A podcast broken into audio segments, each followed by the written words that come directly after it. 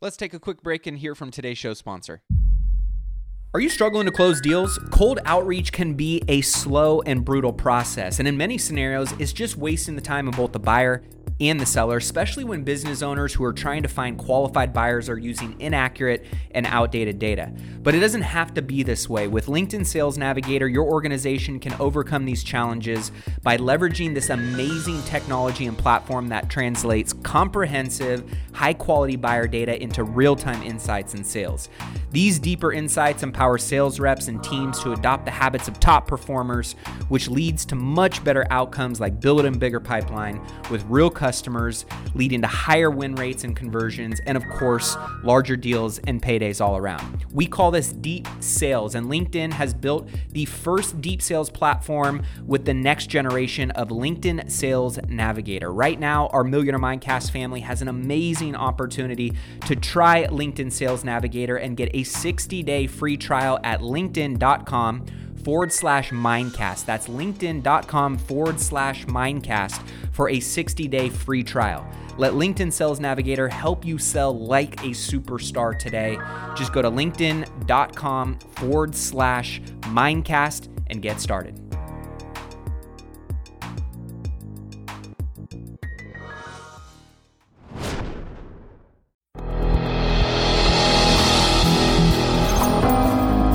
Welcome to the Millionaire Mindcast, where we broadcast weekly interviews with millionaire minds from across the globe to empower you on your journey of unlocking a rich and fulfilling life.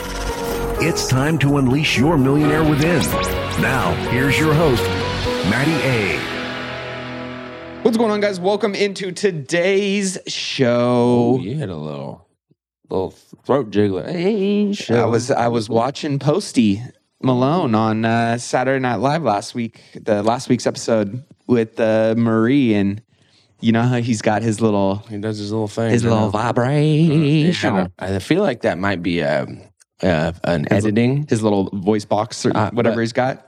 It sounds good, you know. I like If it ain't- Posty. It ain't broke, don't fix it. Posty's a nice guy.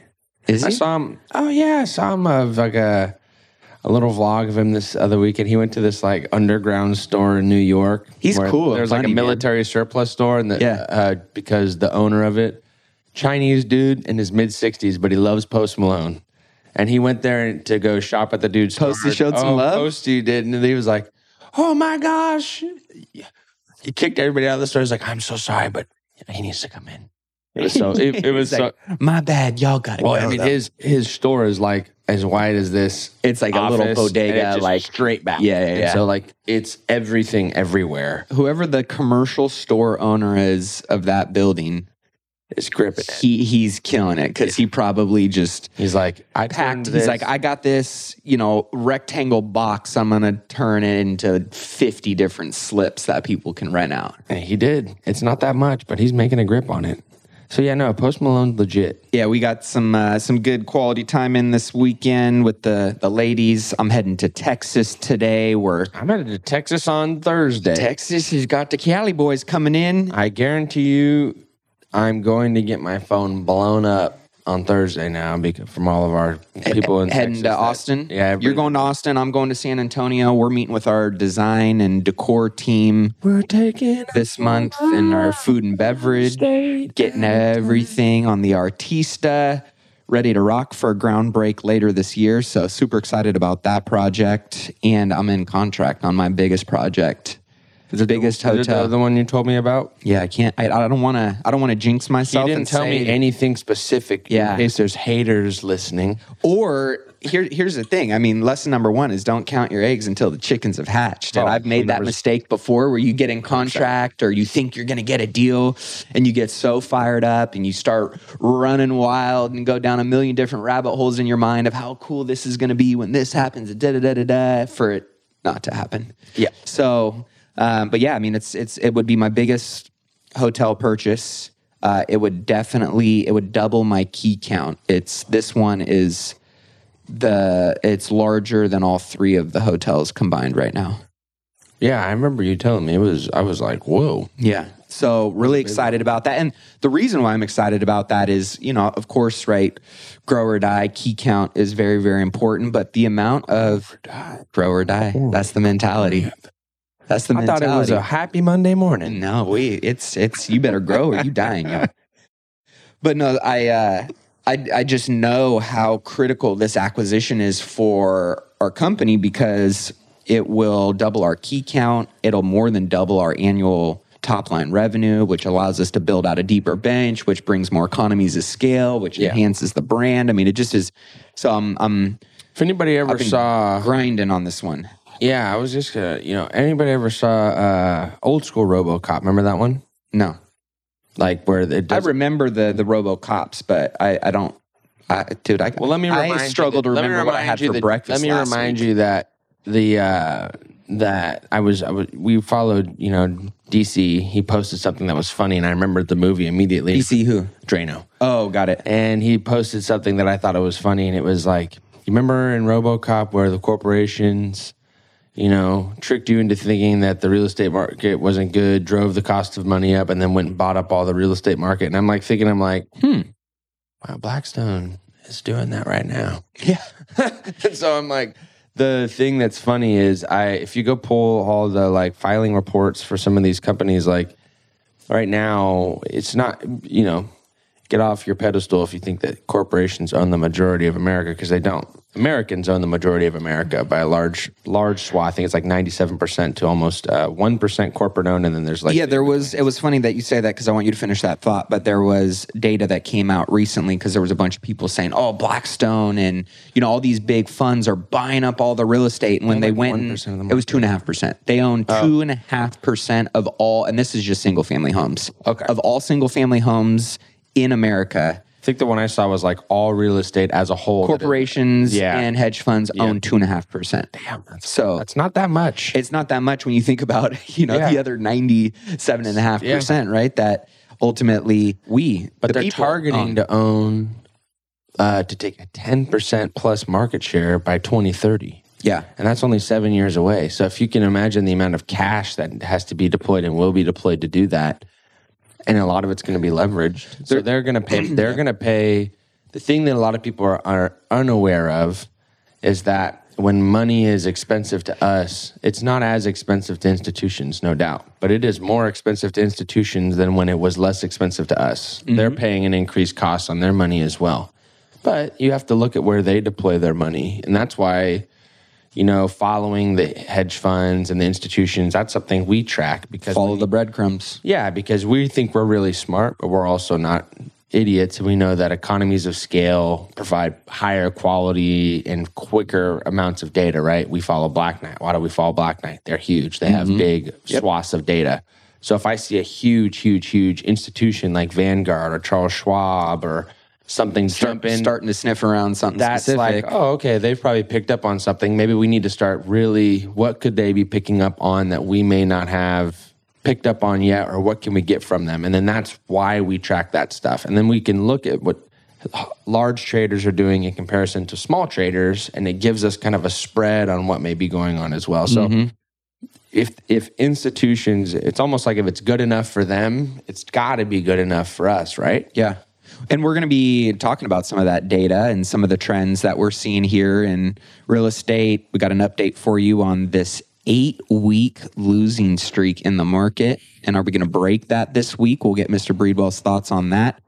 You know, before we dig in here today, we just want to give a big shout out to all of our uh, longtime listeners. And the last like couple months, we've seen a pretty big spike in uh, listener downloads. And Thank you for loving yeah, me. it's uh, it's really cool to see the the show continue to grow and increase. You know, after five and a half years of doing Millionaire Mindcast, and it just honestly being a you know a little passion project and, and side hobby um, to see you know what it's turned into and how many people it's touched, not just in the U.S. but all around the world. Uh, just big shout out to all our in- international listeners. Big shout out to, uh, of course, all of our Americans. Yeah, we And- got people from America, Canada, South America, UK, Japan. We had somebody from um, India. 80 plus countries so yeah, far. it's like it's pretty unreal. So- I, uh, we we We are humbled and still hungry to give you guys wonderful content. Absolutely. I mean, that's why we, you and I So show up here every Monday, Yeah, and every Monday. we got our coffee, and we bullshitting on whatever we're bullshitting on from the weekend, and We you know, don't. We still do it the digging in same on the way, data. guys. We literally don't. I mean, I'll send Matt a couple pieces of info throughout the week. He'll do the same thing, but we don't write anything so that we can try to make sure that it's just like if you were sitting in, sitting in here on on Monday morning when we record this, you would hear the exact same show you're hearing on Wednesday when you turn on your podcast. We don't edit anything out. We we do it straight and raw. That way, you guys can understand what it would be like to be in a real conversation with us. We hope that's the feeling that you're getting. Well, it was funny because we always like to dig into the data and then we try and, you know, kind of pull out what our predictions or thoughts are around the data. And, uh, you know, there were some reports obviously that come out each and every week. Reports last week, reports coming up this week that obviously give us some level of a crystal ball or maybe a idea of where things are trending towards. And there was one little thing, right, that it was like it came in below and under.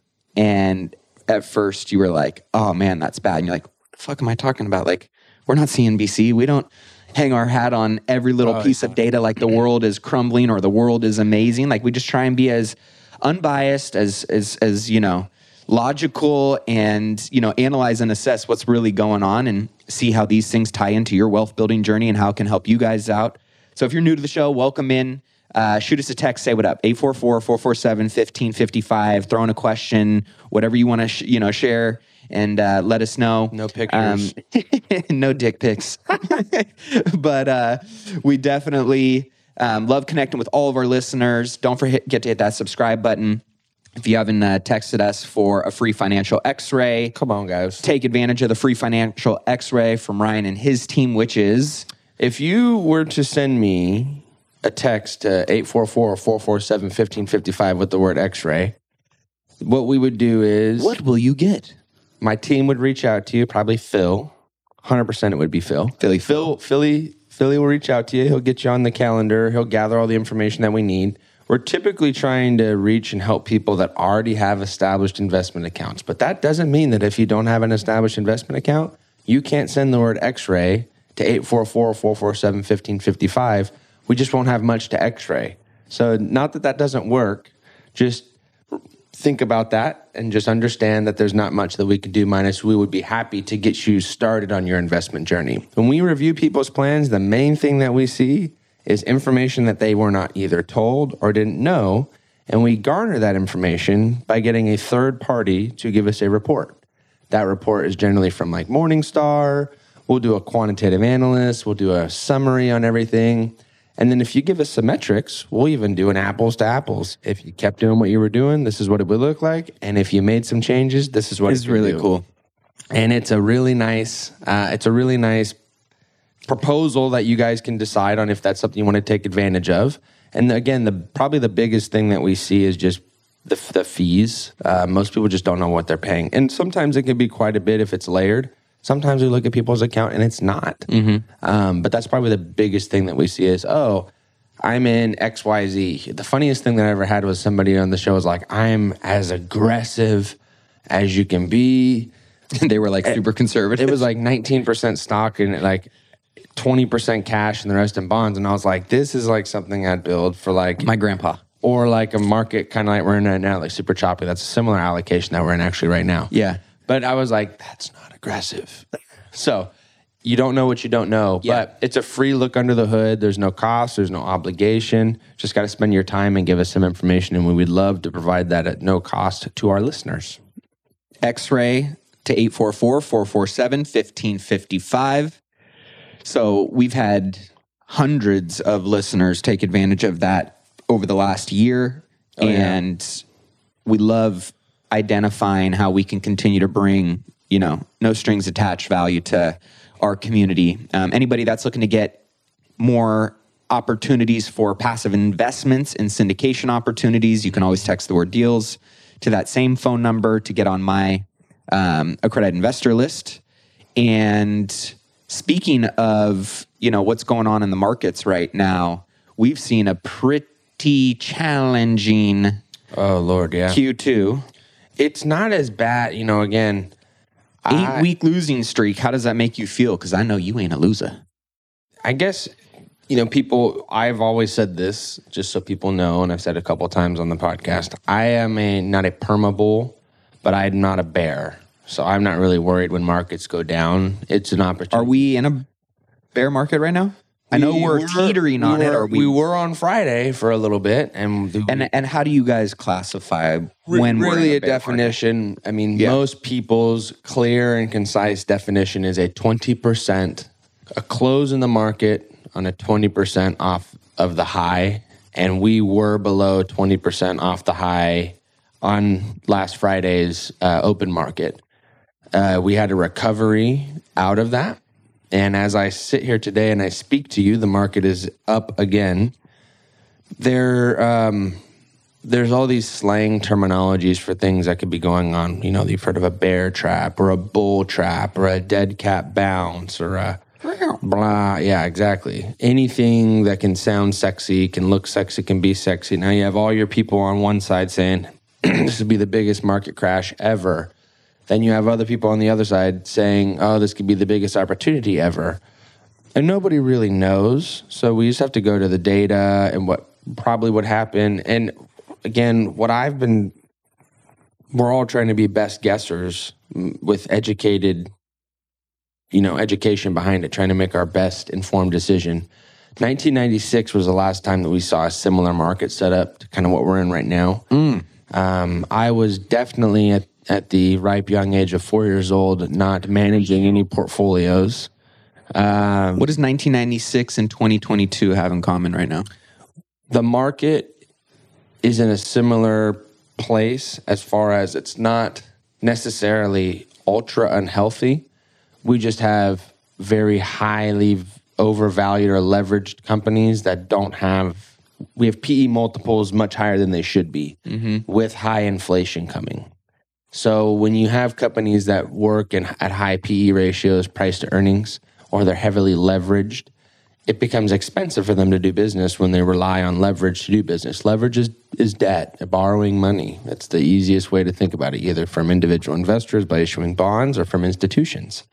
If cost of money goes up and wages are staying kind of the same, um, that that we as the consumer have to have to absorb that, and those companies can't be as profitable. So then there has to be a shift in kind of where people are putting their money. That similar thing was happening in 1996 in different ways because technology was not what it was then. Yeah, right. Um, but what what we can see in the last time that this really happened is we had a lot of very high interest rate hikes. And the economy was reacting in a similar way where it was choppy, but after and kind of before, and every time there was an interest rate hike, the market kind of absorbed it better and better and better. And it, it slowly, they landed that plane softly, as you'd be hearing uh, lately, which is what people are at, wondering if the Fed can do. Engineer what's called a soft landing. Um, I am hopeful that they can. And so far, so good. They've raised interest rates twice, and the market has absorbed it phenomenally. And they're going to raise interest rates by another half a percent here, um, by my estimation, in June. And I don't think that that's a negative. It, it's for sure going to make the cost of money go up. But like money normally costs more than it has over the past 10 years. We, you started your career when money cost about where it's going back to now. And you've been kind of in a nice area as far as money's gotten cheaper and cheaper and cheaper. The real estate market's done a couple things, um, but for the majority, it's gone up. The stock markets, I've been in the same boat. The stock market's done a couple things, but when the cost of money keeps going down and people can borrow money or use margin or use stimulus to put all of that cheap money to work, and it's not hard to cover a 2% spread on your money, right? Yeah. It's almost a no brainer, but it starts to be a little bit of a head scratcher. Can I make 7%? Can I make 9%? Can I cover my cost plus beat inflation, plus beat taxes? That's a harder question to have as a retail investor. So, back to what I was saying, I think the setup 1996 to now could be something. It's just it's hard. We're in a we're in a the past is indicative of what may happen but like to to say that 1996 is is the same market as 2020, the only thing that is the same is the S&P 500 has the same name. Yeah. There's different companies, there's different sentiment. Politically, especially right now, there's something, you know, way different than there was back in the 90s. Um, the culture the culture that we're in is is different. Yeah. Nobody could invest on their phone Yeah. back then. So there's all these metrics that what we have to do as advisors and and and and you, analysts. how- yeah, I want to say, how do they engineer all of that, those just- new variables into the equation? you can't really engineer them because again, they're systemic. So, you- It- so you it- really just reflect on what Yeah. those And- and data then- points tell you. and then try to make the best decision moving forward. The And, nice thing and is is that quants? Like, quantitative analysts. Yeah, like the quants are the ones doing all that research Correct. and, and assessment and we have kind of- three channels. We have fundamental, which is like when I'm talking to you guys on this podcast. That's the closest thing to like down to earth fundamental analysis. Yep. Let's talk about it. Does it make sense on my brain? Another way for our real estate investors to think about that: if they ever do debt equity financing, they do straight fundamental analysis. Does the deal make sense? And have you done other deals that work? Yeah, yeah, got it. Perfect. Second is technical analysis, top up and bottom down. Let's let's do graphs. Let's look at charts. Let's look at balance sheets. Then there's quantitative anal- uh, analysis, and it's like the charts and stuff, and then algorithms and and uh, imaginary numbers and stuff like that. You know, people remember back in uh, algebra and stuff that damn I like. Why are we using an imaginary number? You lost me there. so that that's where that we get our algorithms that do predictive learning, our uh, artificial intelligence that has predictive learning built into it. That's what they're doing. But the stuff that they're trying to figure out is what should we buy, given the, the what has worked in the past, and then what should work given the the areas that we're in now. But it's always a best guess. Yeah. Um, so that's what we try to do. And the best part about it is 99% of everybody, including us, is always never 100% right. And then we learn from everybody else. Right. So we all just use each other. Somebody always is is going to win because everybody's guessing. Um, but you just want consistently good guessers. And the thing that you want to do is, we all know that person that goes to the casino and somehow freaking wins all the time. You want that to be your finance firm. They really, that person has no idea what they're doing, but they're a really good guesser. And they they somehow have figured out how to make those guesses well or good. Mm-hmm. I ain't no English person. Probabilities, Um, right? You're it's playing, you're probability. playing the game of probability. Law of large numbers is really what we're doing. We just crunch a ton of data, and eventually, we can get some sort of substrate where we can make um, an, educated guess on. And majority of the time, for an institutional investor, because we do it the same way over and over and over, and we learn, we're more successful than a retail investor because retail investors always buy in and out of the market, and that's what that's the biggest fallacy of retail investors is constantly going into cash and then trying to time the market and like today missing out on it one I know it sounds stupid but like we miss out on one day or 2 days it could change your investment trajectory for a long time and the data shows the longer you keep your money in an investment and don't take it out the less likely you are to take losses. It takes a five, really, you start seeing that around the five year period. Investments and, and those type of things should be, you know, long. Again, investing, not trading. Um, but that's, that's the, um, the fallacy again is most people try to time the market and they get super emotional. I've had a couple people reach out, oh, can we just go to cash? No, I will never, I do not go to cash. I constantly stay fully invested and diversified somewhere so we can maintain yield, but never cash. Cash doesn't do anything. well, especially in this market. Yeah, if you have cash, you should be take it should be deployed into a deal. If you bought a piece of real estate and that piece of real estate is still cash flowing, but its value goes down due to unforeseen circumstances, and there's nothing wrong with the property though, and it's still cash flowing at what you need it to cash flow at. In fact, you may be able to raise rent a little bit. Normally, dividends go up a smidge when the market mm-hmm. goes down. Probably not something you would just panic and sell, would you, if it was a piece of real estate? No way. No. Like if you bought a bunch of rentals in 2007, you had good renters, they're still paying rent, they're keeping the place up. It's worth less, no doubt. You're not like, hell yeah, my equity is cut down to a Mm-hmm. third of of what it these. is, but your cash flow's still there. Yeah. And the reason you would keep it up is because you continue to get that cash flow. And if they were quality assets, which they probably were, they would recover. That's why you wouldn't freak out. Well, and at the same time, which you have said the equivalent of in the stock market as to real estate, which I think is a disconnect for a lot of retail investors, is that cash flow, even if you're breaking even, whether the value of your house goes down or not, you're hedging through that cash flow, that yield, right? Mm-hmm. More and more and more and more, you know, depletion of the value of your investment.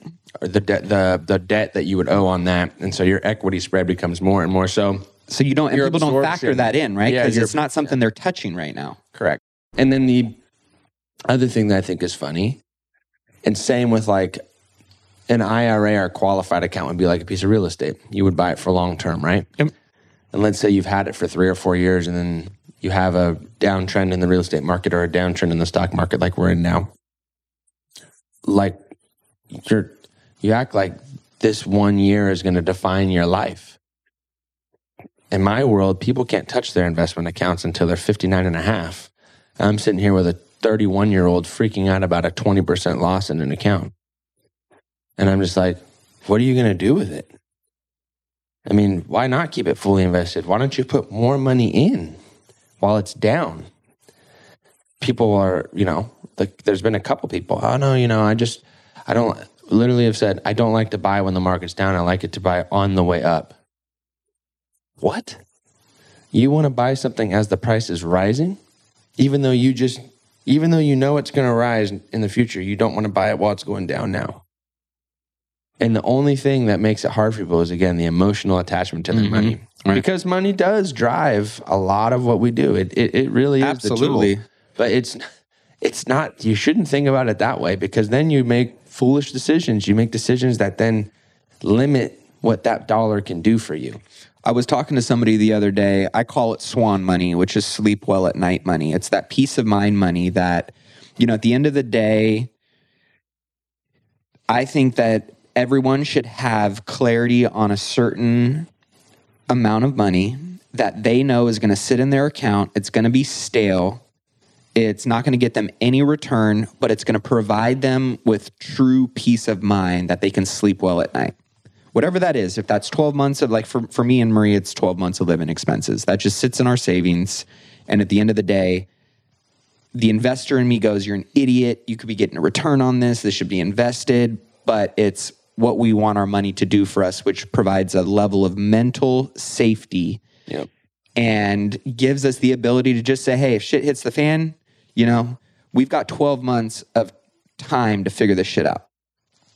Once you get that in place, every dollar above and beyond that should be allocated somewhere that is getting you some level of return tied to your investing goals. And so if you don't have that number in your head, if it's 6 months, if it's 12 if it's 12 months, if it's 2 years, if it's 2 months, I don't really care, but it gives people like the amount of mental capacity and calories that are burned every day from people by riding the emotional roller coaster instead of just following a fundamental plan of, hey, I'm good here. Okay, cool. I don't even have to worry about that anymore. So, any of this stuff above and beyond, I can go ahead and follow my fundamental plan mm-hmm. of how I treat and use my money to go and unlock more of what I ultimately am investing for in the first place to unlock something for you. Yep. So if you don't have clarity on that, I would suggest getting clarity on what is your swan number? What's your sleep well at night number for money? Get clear on that, save it, and know that it's going to be stale money. It's dead money, but it'll provide some level of freedom and security for you mentally to then allow that mental bandwidth to go and be allocated towards more abundant and lucrative and opportunistic things in terms of your investment plan that you can just go, okay, I don't have to worry about all these things. This is taken care of. I just need to execute on this plan. Hundred percent. Couldn't have said it any better. There's just no reason to stress about life I mean, it's going to happen. But most people don't have that plan, right? They don't have clarity in that number. So they're always like playing, you know, money gymnastics and musical say- chairs and oh shit, like what if this happens and that's screwed? And then, oh my gosh, this whole domino effect. I always say people have a lot of investments but no financial plan. And it's hmm. it's a it's a good thing because you need investments to build a financial plan. But but a lot of people do the first step and then they've kind of jumped into that cold water and they don't realize they got to break the waistline still. It's just mm-hmm. toes in. Ooh, it's That's the hard tough. part. But after that, it's smooth sailing. You gotta you have to take your investments and convert them into a financial plan. There's no or else you're really like you know everybody's seen the cartoon where you know the mine shaft where you know you're riding down the mine the dark mine shaft you don't know where the rickety cart's going and it may go up it may go down and maybe it ends good and most of the time it doesn't. That's how most people go through their retirement. People literally ride it blind because they're scared to know the truth. They ride it blind all the way into the end and they just take what they get. It's just it's you don't need to do that. It doesn't take a lot to have a wonderful retirement. It just takes a plan in order to get to where you want to be because a lot of people don't know that if they just save a couple hundred dollars a month consistently and they just never stop, they can at least have a moderately good retirement. Mm-hmm. You were talking about in their 60s. Yeah. If you want to if you want to do the typical retirement, work till you're 60 to 65, you can make a nice income saving 500 to 750 dollars a month. No doubt if you just do that and put that on autopilot. If you're more entrepreneurial like a lot of our listeners are, you're going to need to save a lot of your money right now. Money makes money.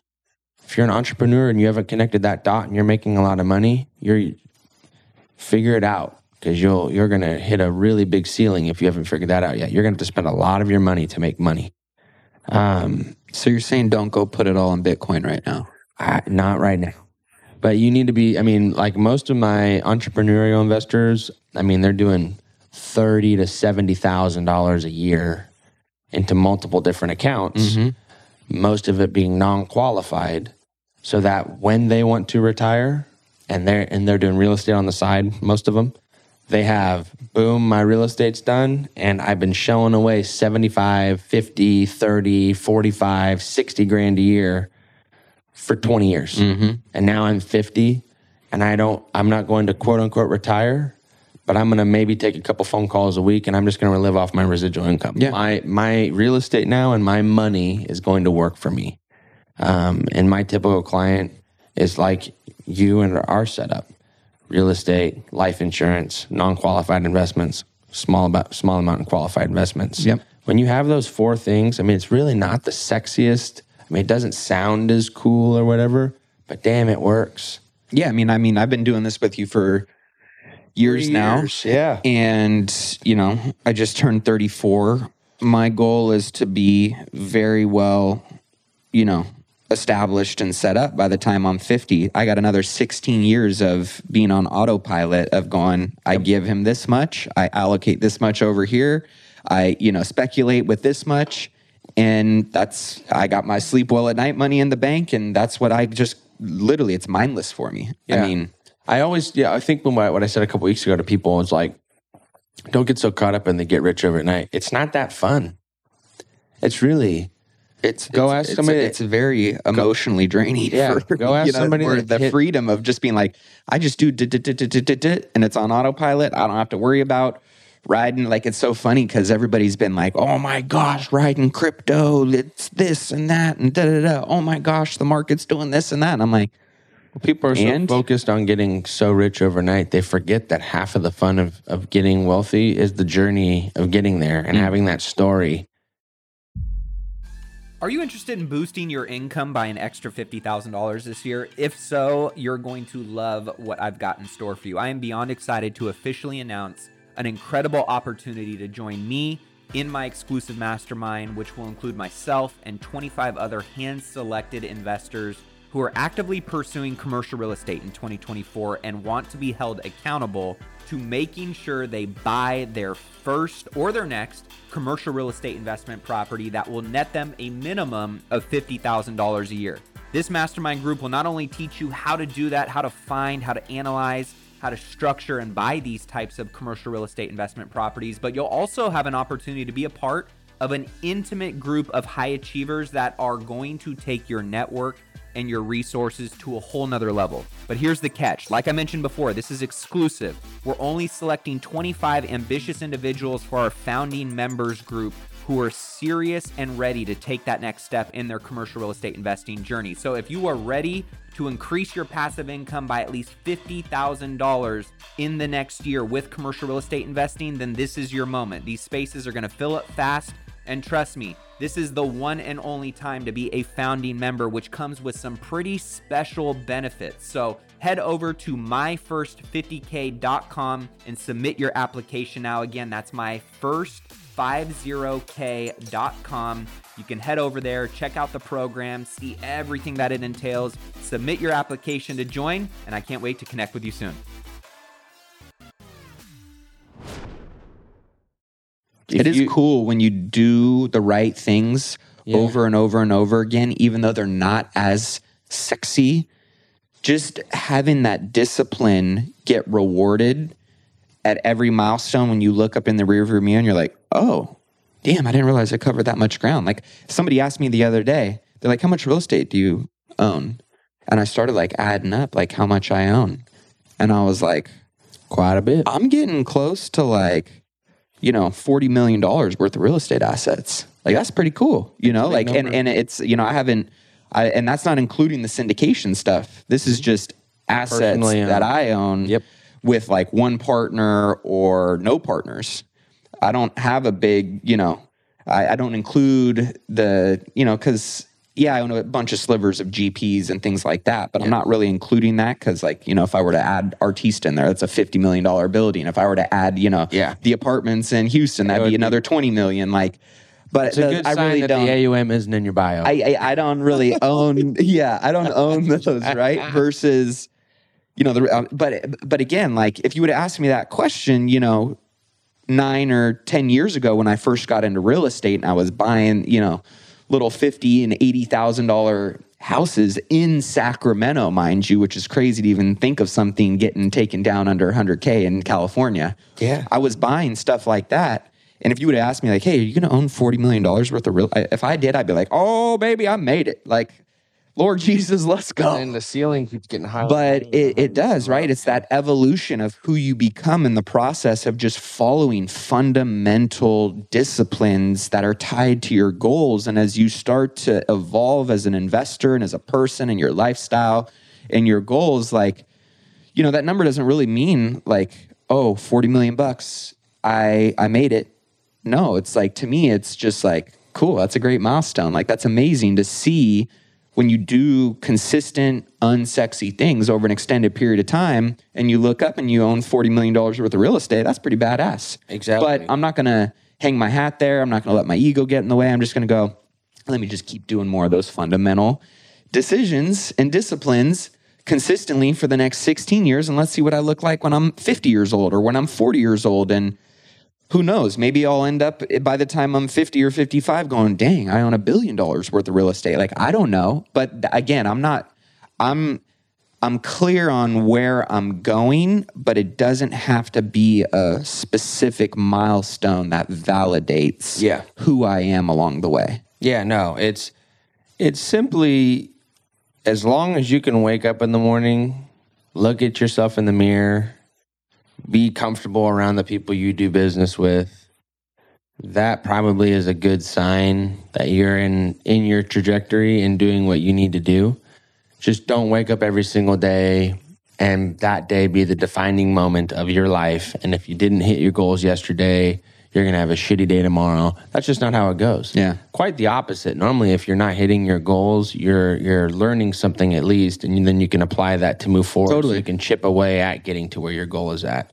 But to Matt's point, it's more fun going through it and and being able to tell people because I promise you, if you were in a room with real successful people and you just told them, "Oh yeah, I just invested into X Y Z and I made a ton of money really short," nobody's gonna care about you. You'd give, they'd give talk. you a thumbs up. Yeah. Way to go, bud. They And may grab a drink with you and they may shoot, you know, laugh with you, but you're not going to be in the conversations that you might think you should or, or want to be in because you haven't done anything to earn it.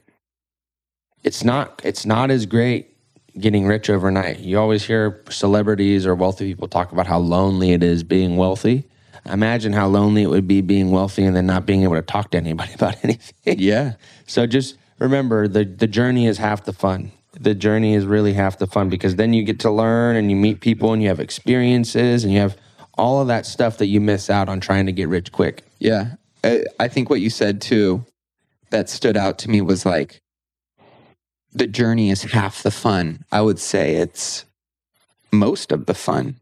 And on top of that, fun, in my opinion, can also be categorized as painful as mm-hmm. well. Like, if you want to go and do and experience and unlock things that most people who have earned it will never get to experience, it's because most people aren't really willing to put in the work to have those painful, you know, seasons of highs and lows because unlocking stuff that most people will never get to enjoy at the scale that every single one of these listeners I know has a passion and a desire and a drive to enjoy, there is no doubt going to be a lot of pain. And, and that could be growing pains, that could be educational pains. Like there, it's not going to be fun all the time. But at what you unlock as you look back and reflect more on those pains, one, they're the greatest teachers, and it kind of becomes fun because you see what can come out on the other side when you push through those challenging times. And to me, I'm a glutton for punishment. Even in the moments, I'm like, God, this sucks, or I'm stressed out, or I'm frustrated, or why this, or whatever it may be. When I look back on it, the pain is what makes the journey fun. Like if if you were just winning all the time, Yeah, like that's cool. Don't get me wrong. Like I fucking love winning, but it's always the pain that unlocks the new version of me, the hardened up mindset, the you know the grit and the discipline and the the rhythms and the habits and the ahas all come from ultimately the best ones for me have always come from when I'm like, I'm down. I got, I just got smacked upside the head, or I just took a fat one on the chin. But then I just get a little bit stronger. My chin gets a little bit stronger. My mindset gets a little bit stronger. My disciplines and habits get a little bit stronger. And that's what makes it fun.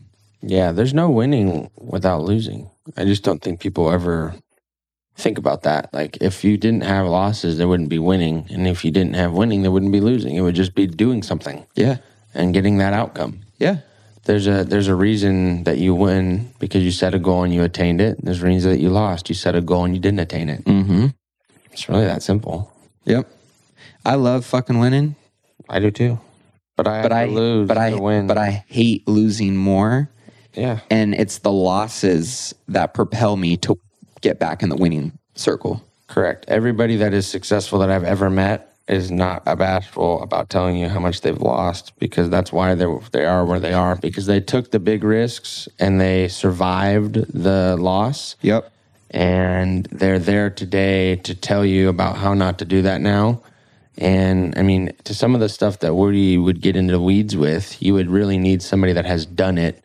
And uh, um, almost like when in pro sports, how where you go from high school to college to semi-pro to pro, how that how that pool just gets smaller Yeah. and smaller, but the but the demand gets ever higher it's the same thing, the same metric almost on the stuff you deal with. When you run into a problem and you're making $10 million a year, you're going to have a lot bigger headache than somebody making 10, you know, $100,000 a year. Um, in the Sure. Yeah. example that I'm giving, obviously. So just, you know, keep in mind that it, that the council that you surround yourself with, you're going to be guilty by association to some degree. Make sure it's people that are actually doing stuff, that have integrity, that, you know, if they say that they are, I'm going to tell you how to do real estate. Hey, make sure they own some real estate. Ask them to show you some deals that they've done check out the people that they're pushing or rolling with. Do they do, are they, are they doing anything serious? Those are super great, you know, important things. And I said it, you know, last year, and I didn't know it was going to come this year, but there's a lot of real estate investors that are are going to fall off, and it's because you know you've been doing it for two years and you weren't serious and you just wanted to make money. There's a lot of guys that sell um, investments and insurance. Um, I know one that you probably think I'm thinking of right now, and that person has gone dead silent. Of course. So it's and that that that person's pretty legit. Not a not a bad person. Just it's not hard to make money. In my world, when the stock market goes up, or in your world when interest rates are at two percent. Yep. This is when it. This is when the axe comes out and the wood gets chopped, and you're going to see a lot of fires burning. But you're going to see the people like Matt and I throwing the wood into the fire. Still chopping, baby. Yeah, it's it's the real deal. People are going to be shown through times like this, and I can already see the, the It's just so- touching of the filter. And the craziest thing is, I remember the one person we were talking about. You're like, no, man, I really feel like he's he's not. I was like, he's not not doing bad things, but like, dude, he's like, how is not hard to do what that person's Mm-hmm. doing in the short term. Yeah. And I ended up You were right. I'm right about that one. Now, I did will say the past couple weeks that the earnings were going to boost the market better than they did, and I wasn't right about that. But I can celebrate my victories just as I can celebrate my losses. These are the times when I think the mo- the people who know they've done the work and have been through and and you know the the peaks and the valleys and they are willing to roll up their sleeves and they're willing to get in the trenches and they're willing to do the work over again and they're wi- willing whatever it takes type of mm-hmm. mentality these are the times that we're heading into where don't get me wrong these are challenging times but you like running a Spartan race is a challenging obstacle course. But the people who show up for that race, majority of them have shown up for that race because one, they're excited to go and tackle those obstacles. They've trained for those obstacles and they know what is on the other side of getting through that obstacle course and it's worth it to them. Most people aren't willing to show up to a Spartan race, let alone do the training that's necessary for it. And it's the same thing in the market. Most people want the medal, but they're not willing to do the training. They're not willing to put in the work and they're not willing to actually run the race full of obstacle courses that wants to kick your ass in order to get that medal. And so, times like right now, I'm looking at a whole new Spartan race right in front of us going, this is going to be a bitch. It's going to be a beast, but I'm ready. Let's go. Yep. It's uh, for long term investors on both sides. Um, I mean, even in real estate, the writings on the wall for institutions picking up the those investments, and they're doing it for a reason. The writing is on the wall for what eventually what's going to happen in my my world, which what always happens. Everybody who's dollar cost averaging right now is eaten, and everybody who's putting money in the market right now in three, four, five years is going to look back and be like, "Wow, my Thank you. How are people- well for are- me. My account's averaging 40 50 60% annualized return. How am i beating the stuff because you you invest in the stock market when it's down. Mm-hmm. That's what you have to do. That's how you get rich. You invest in real estate when there's opportunity. We both say the same thing. Buy your deals on our neck of the woods buy quality when the market's down. In your neck of the woods buy the deal at the market. Where it's at at the time you buy it. Yep. and make sure that it cash flows it's not as hard as people make it out to be. Just got to get out of your ears and, and put it to work. So, what are we paying attention to this week? Reports coming out this Wednesday. If we are looking at the list, Uh, FOMC minutes are, are probably the biggest so thing for me. Yep. I mean, we got uh, the Fed Thursday National Activity. Index. Nothing too crazy there. Tuesday, we got new home sales uh, coming out. Thursday's a pretty big day. Wednesday, we've got mortgage purchase applications index, durable goods orders, uh, Federal Open Markets Committee um, minutes coming out. Ta- talk about those because Wednesday is a pretty big day. And then we got Thursday, initial weekly unemployment claims, gross domestic uh, GDP. Yep. Uh, pending home sales index, manufacturing survey. Yep. So Wednesday, Thursday has have some pretty big reports coming out. Wednesday, and this is my estimate because people are going to be listening to this on Wednesday, but I think that um, I think what's going to happen is that the FOMC is going to come out. They're going to reconfirm that they're going to do a rate hike to a degree that I believe will be about half a percent in June. Um, that half a percent is going to just be implemented at their next meeting, and my my guess is it's going to cause a little bit of volatility. Oh, for sure. Um, but when the rate hike happens, just like the last two, I would guess that it's probably going to pop the market up because both times that they've raised interest rates, the market's popped. When they've actually done it, when they've talked about it, it causes volatility, and then eventually the market pops again. I think that that's probably what will happen in June. Is you'll see that exact same thing happen as the gets closer and closer and closer to watching the Fed land the plane softly. Um, I think that Jerome Powell can do it. I think people have lost some faith in the Fed because they weren't as honest as they might have sh- uh, or should have been last year. Um, Which tough to blame them, but I yeah, I just I just know that I'm not you know in my past I have also been dishonest at a point, not with my clients, but like and nobody is a hundred percent perfect, and they were trying to essentially stave off a recession. So there were some white lies being told. Yeah, keep to, the house to keep the house uh, uh, standing. Yeah. yeah, exactly. Um, that's what I would chalk it up to. What they're trying to do now is make it so that um, businesses can sustain through the higher inflation we're dealing with, and so can consumers.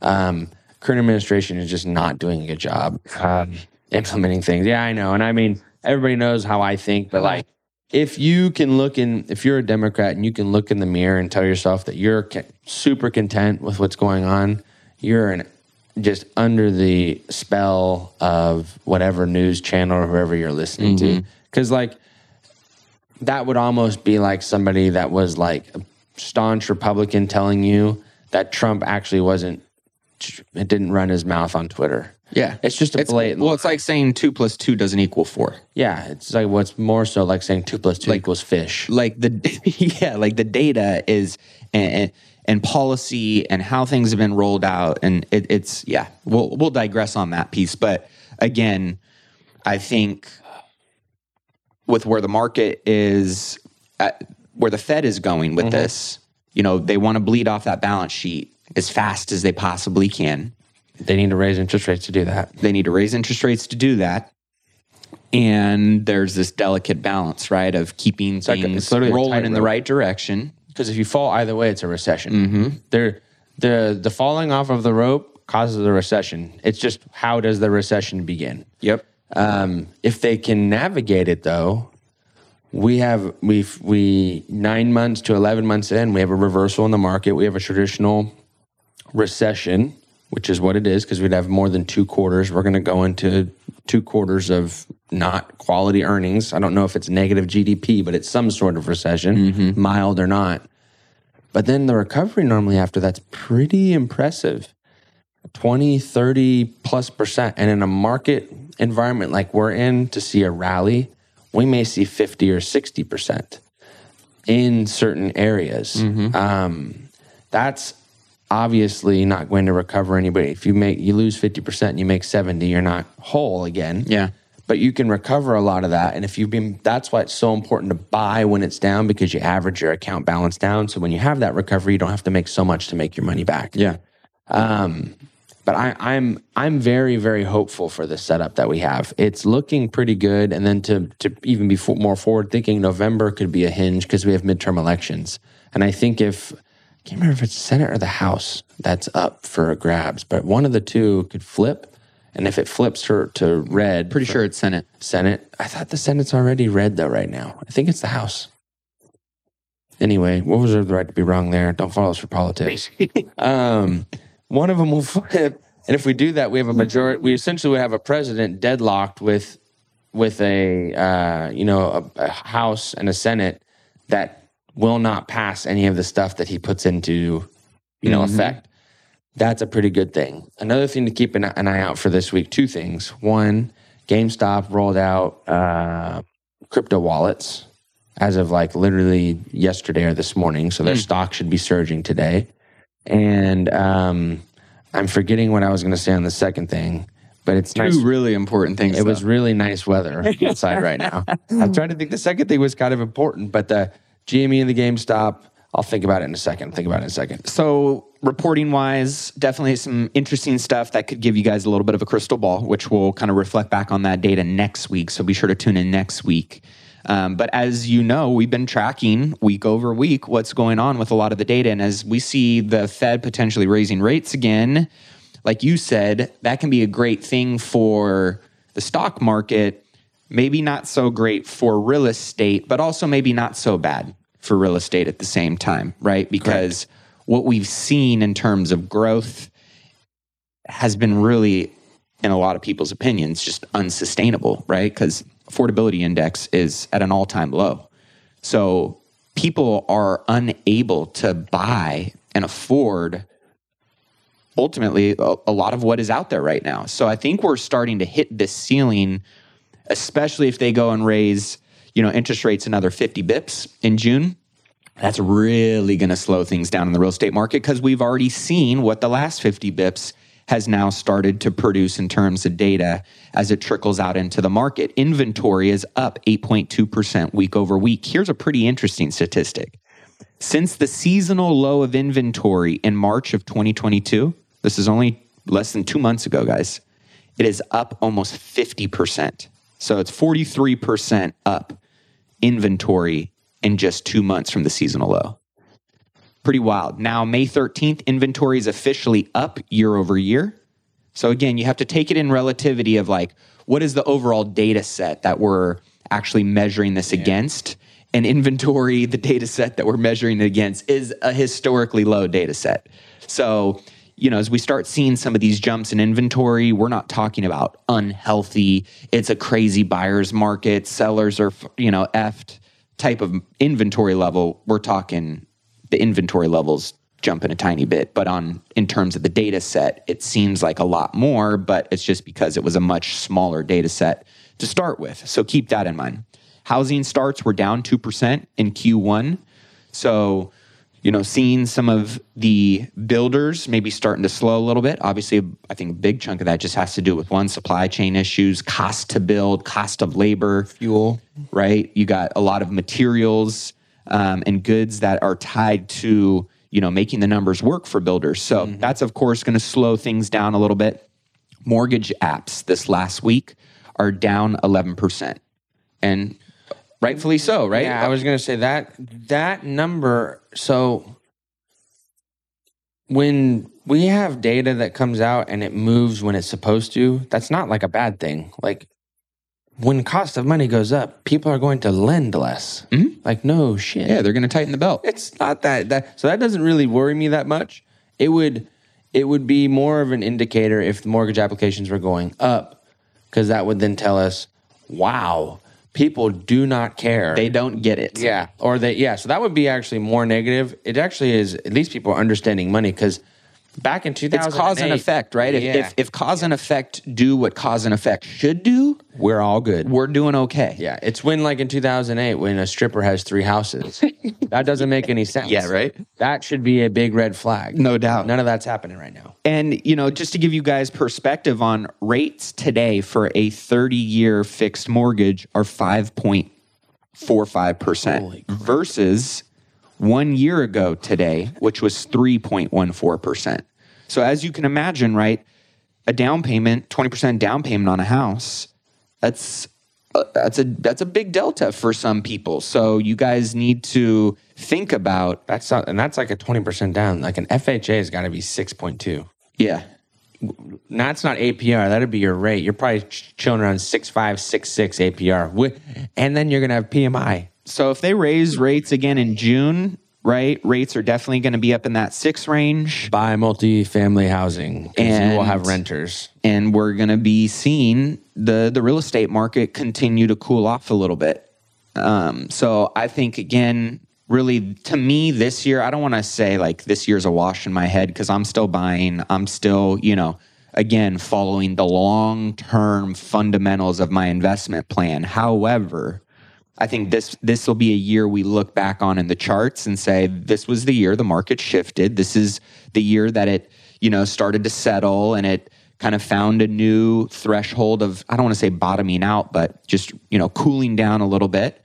And based on what the Fed does throughout the remainder of the year, as they reset the rules of the board game, and we see some people fall off the board, and we see some new people right continue on and, and gain ground in the board we're going to have a better strategy for how we play our game, at yep. least my game of real estate investment going forward. And for many of you, I think it's a good time to again don't don't don't just hit pause, just be more discerning around what you're investing in, making sure the numbers work. Again, do I like seeing mortgage rates in the five and a half, six percent when I'm buying a, you know, twenty million dollar asset? No, no, of course not. But again, based on the timeline and hold of this investment and the numbers still working, we know that most likely over the course of that investment, rates are going to drop. And I'm going to have the opportunity to one, go back and refinance to cheaper debt.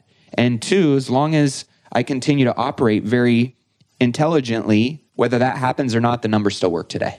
Yeah, just bake in, run your numbers at a seven and a half percent interest rate. If it if it if it makes money, it's going to make money right now. It'll make money in the future. Plus, don't buy variable don't buy variable rate products. Holy cow! So SBA loans, you know, government backed loans, any kind of fixed money you can get is always great from the perspective of you know what you're going to pay on that money for the entirety of the time that you hold that money. Yeah. Versus, hey, I know today it's this, but I'm not worried. I'll figure it out when it resets in five years, right? ARMs and variable rate mortgages, it crushed a lot of people. They're on the rise. And they're getting more popular again, for sure. So, things to think about. But overall, I think if you're an investor, you're in the right conversations, you're continu- it's, a, it's a numbers game. Keep looking at more deals because you're going to start seeing more distress trickle out into these little pockets of product and I think there's going to be deals that can be had. You can find someone. There's they're not going to be as you know abundant and plentiful right now as maybe they will be in 12 months, in my opinion. Yep. However, they're going to be out there, and you want to start digging the well before you want to scoop the water. So just getting into building relationships with the right brokers or getting your marketing and lead generation campaigns going, right?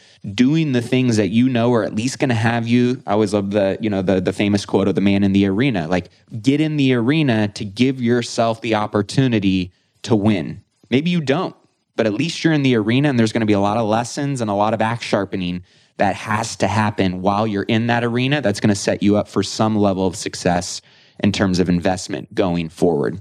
So we got lots of data and information that we're going to continue to dig into for you guys week over week we got some updates um, in terms of what will be going on in the market and real estate next week on uh, Wealth Building Wednesday. So don't forget to hit that subscribe button. If you enjoy the show, don't forget to share it out with anybody that you think could get some value from it. Enjoy these conversations with us. Shoot us a text at 844 447 1555. Whether you want the free financial x ray, text the word x ray. Whether you're an accredited investor, you want to get on my deals list, you want to invest in uh, the Artista or any of my other opportunities that we have coming up, text that word deals uh, if you enjoy it, please do leave us a five star review in iTunes. It means the world to us. And with that being said, guys, we'll see you in next week's episode. Cheers. Cheers. Well, that wraps up this week's episode of Wealth Building Wednesday. Be sure to tune in next week for more news and updates. If you got some value from today's show, all we ask is that you either leave a review on whatever podcasting platform you enjoy listening to this content on, or share this with somebody that you know can gain some insight, some value from it. One of the things that you guys know about Ryan and I is you know, we definitely won't say we have all the answers and we definitely won't say we know it all. We just want to bring conversation to the areas, the topics that we believe are really important to bring attention and awareness to to help you sharpen your axe, put more tools on your tool belt, weaponize you to make the best decisions that align not only with your financial goals, right, but your lifestyle goals. So if you guys want to take advantage of Ryan's free financial x-ray on your investment portfolio, all you have to do is text the word x-ray to 844 447 1555. Most people have no idea what they're being charged from a fee perspective, or really in most cases, overcharged, and whether or not their current investment plan is actually aligned with what they're trying to accomplish and by when. And this is something Ryan does for all of our listeners for free. So be sure to take them up on that X ray, one word to 844 447 1555. Also, if you are someone who is serious about building your wealth and you're already kind of established, but you want to surround yourself with other like minded, high net worth individuals. Be sure to text Wealth Camp, one word, to 844 447 1555 to learn more about our intimate five star experiences with other like minded business owners and investors to cross pollinate, to hear what they're doing, and to have a whole, a whole hell of a lot of fun while we're doing it. And last, if you want to know more about consulting or getting mentorship directly from me or from Ryan, you can learn more by texting the word mentor to 844 447 1555. With that being said, that's all for this week. Until next, keep investing in yourself and your wealth on your march to a million and beyond. Cheers, my friends.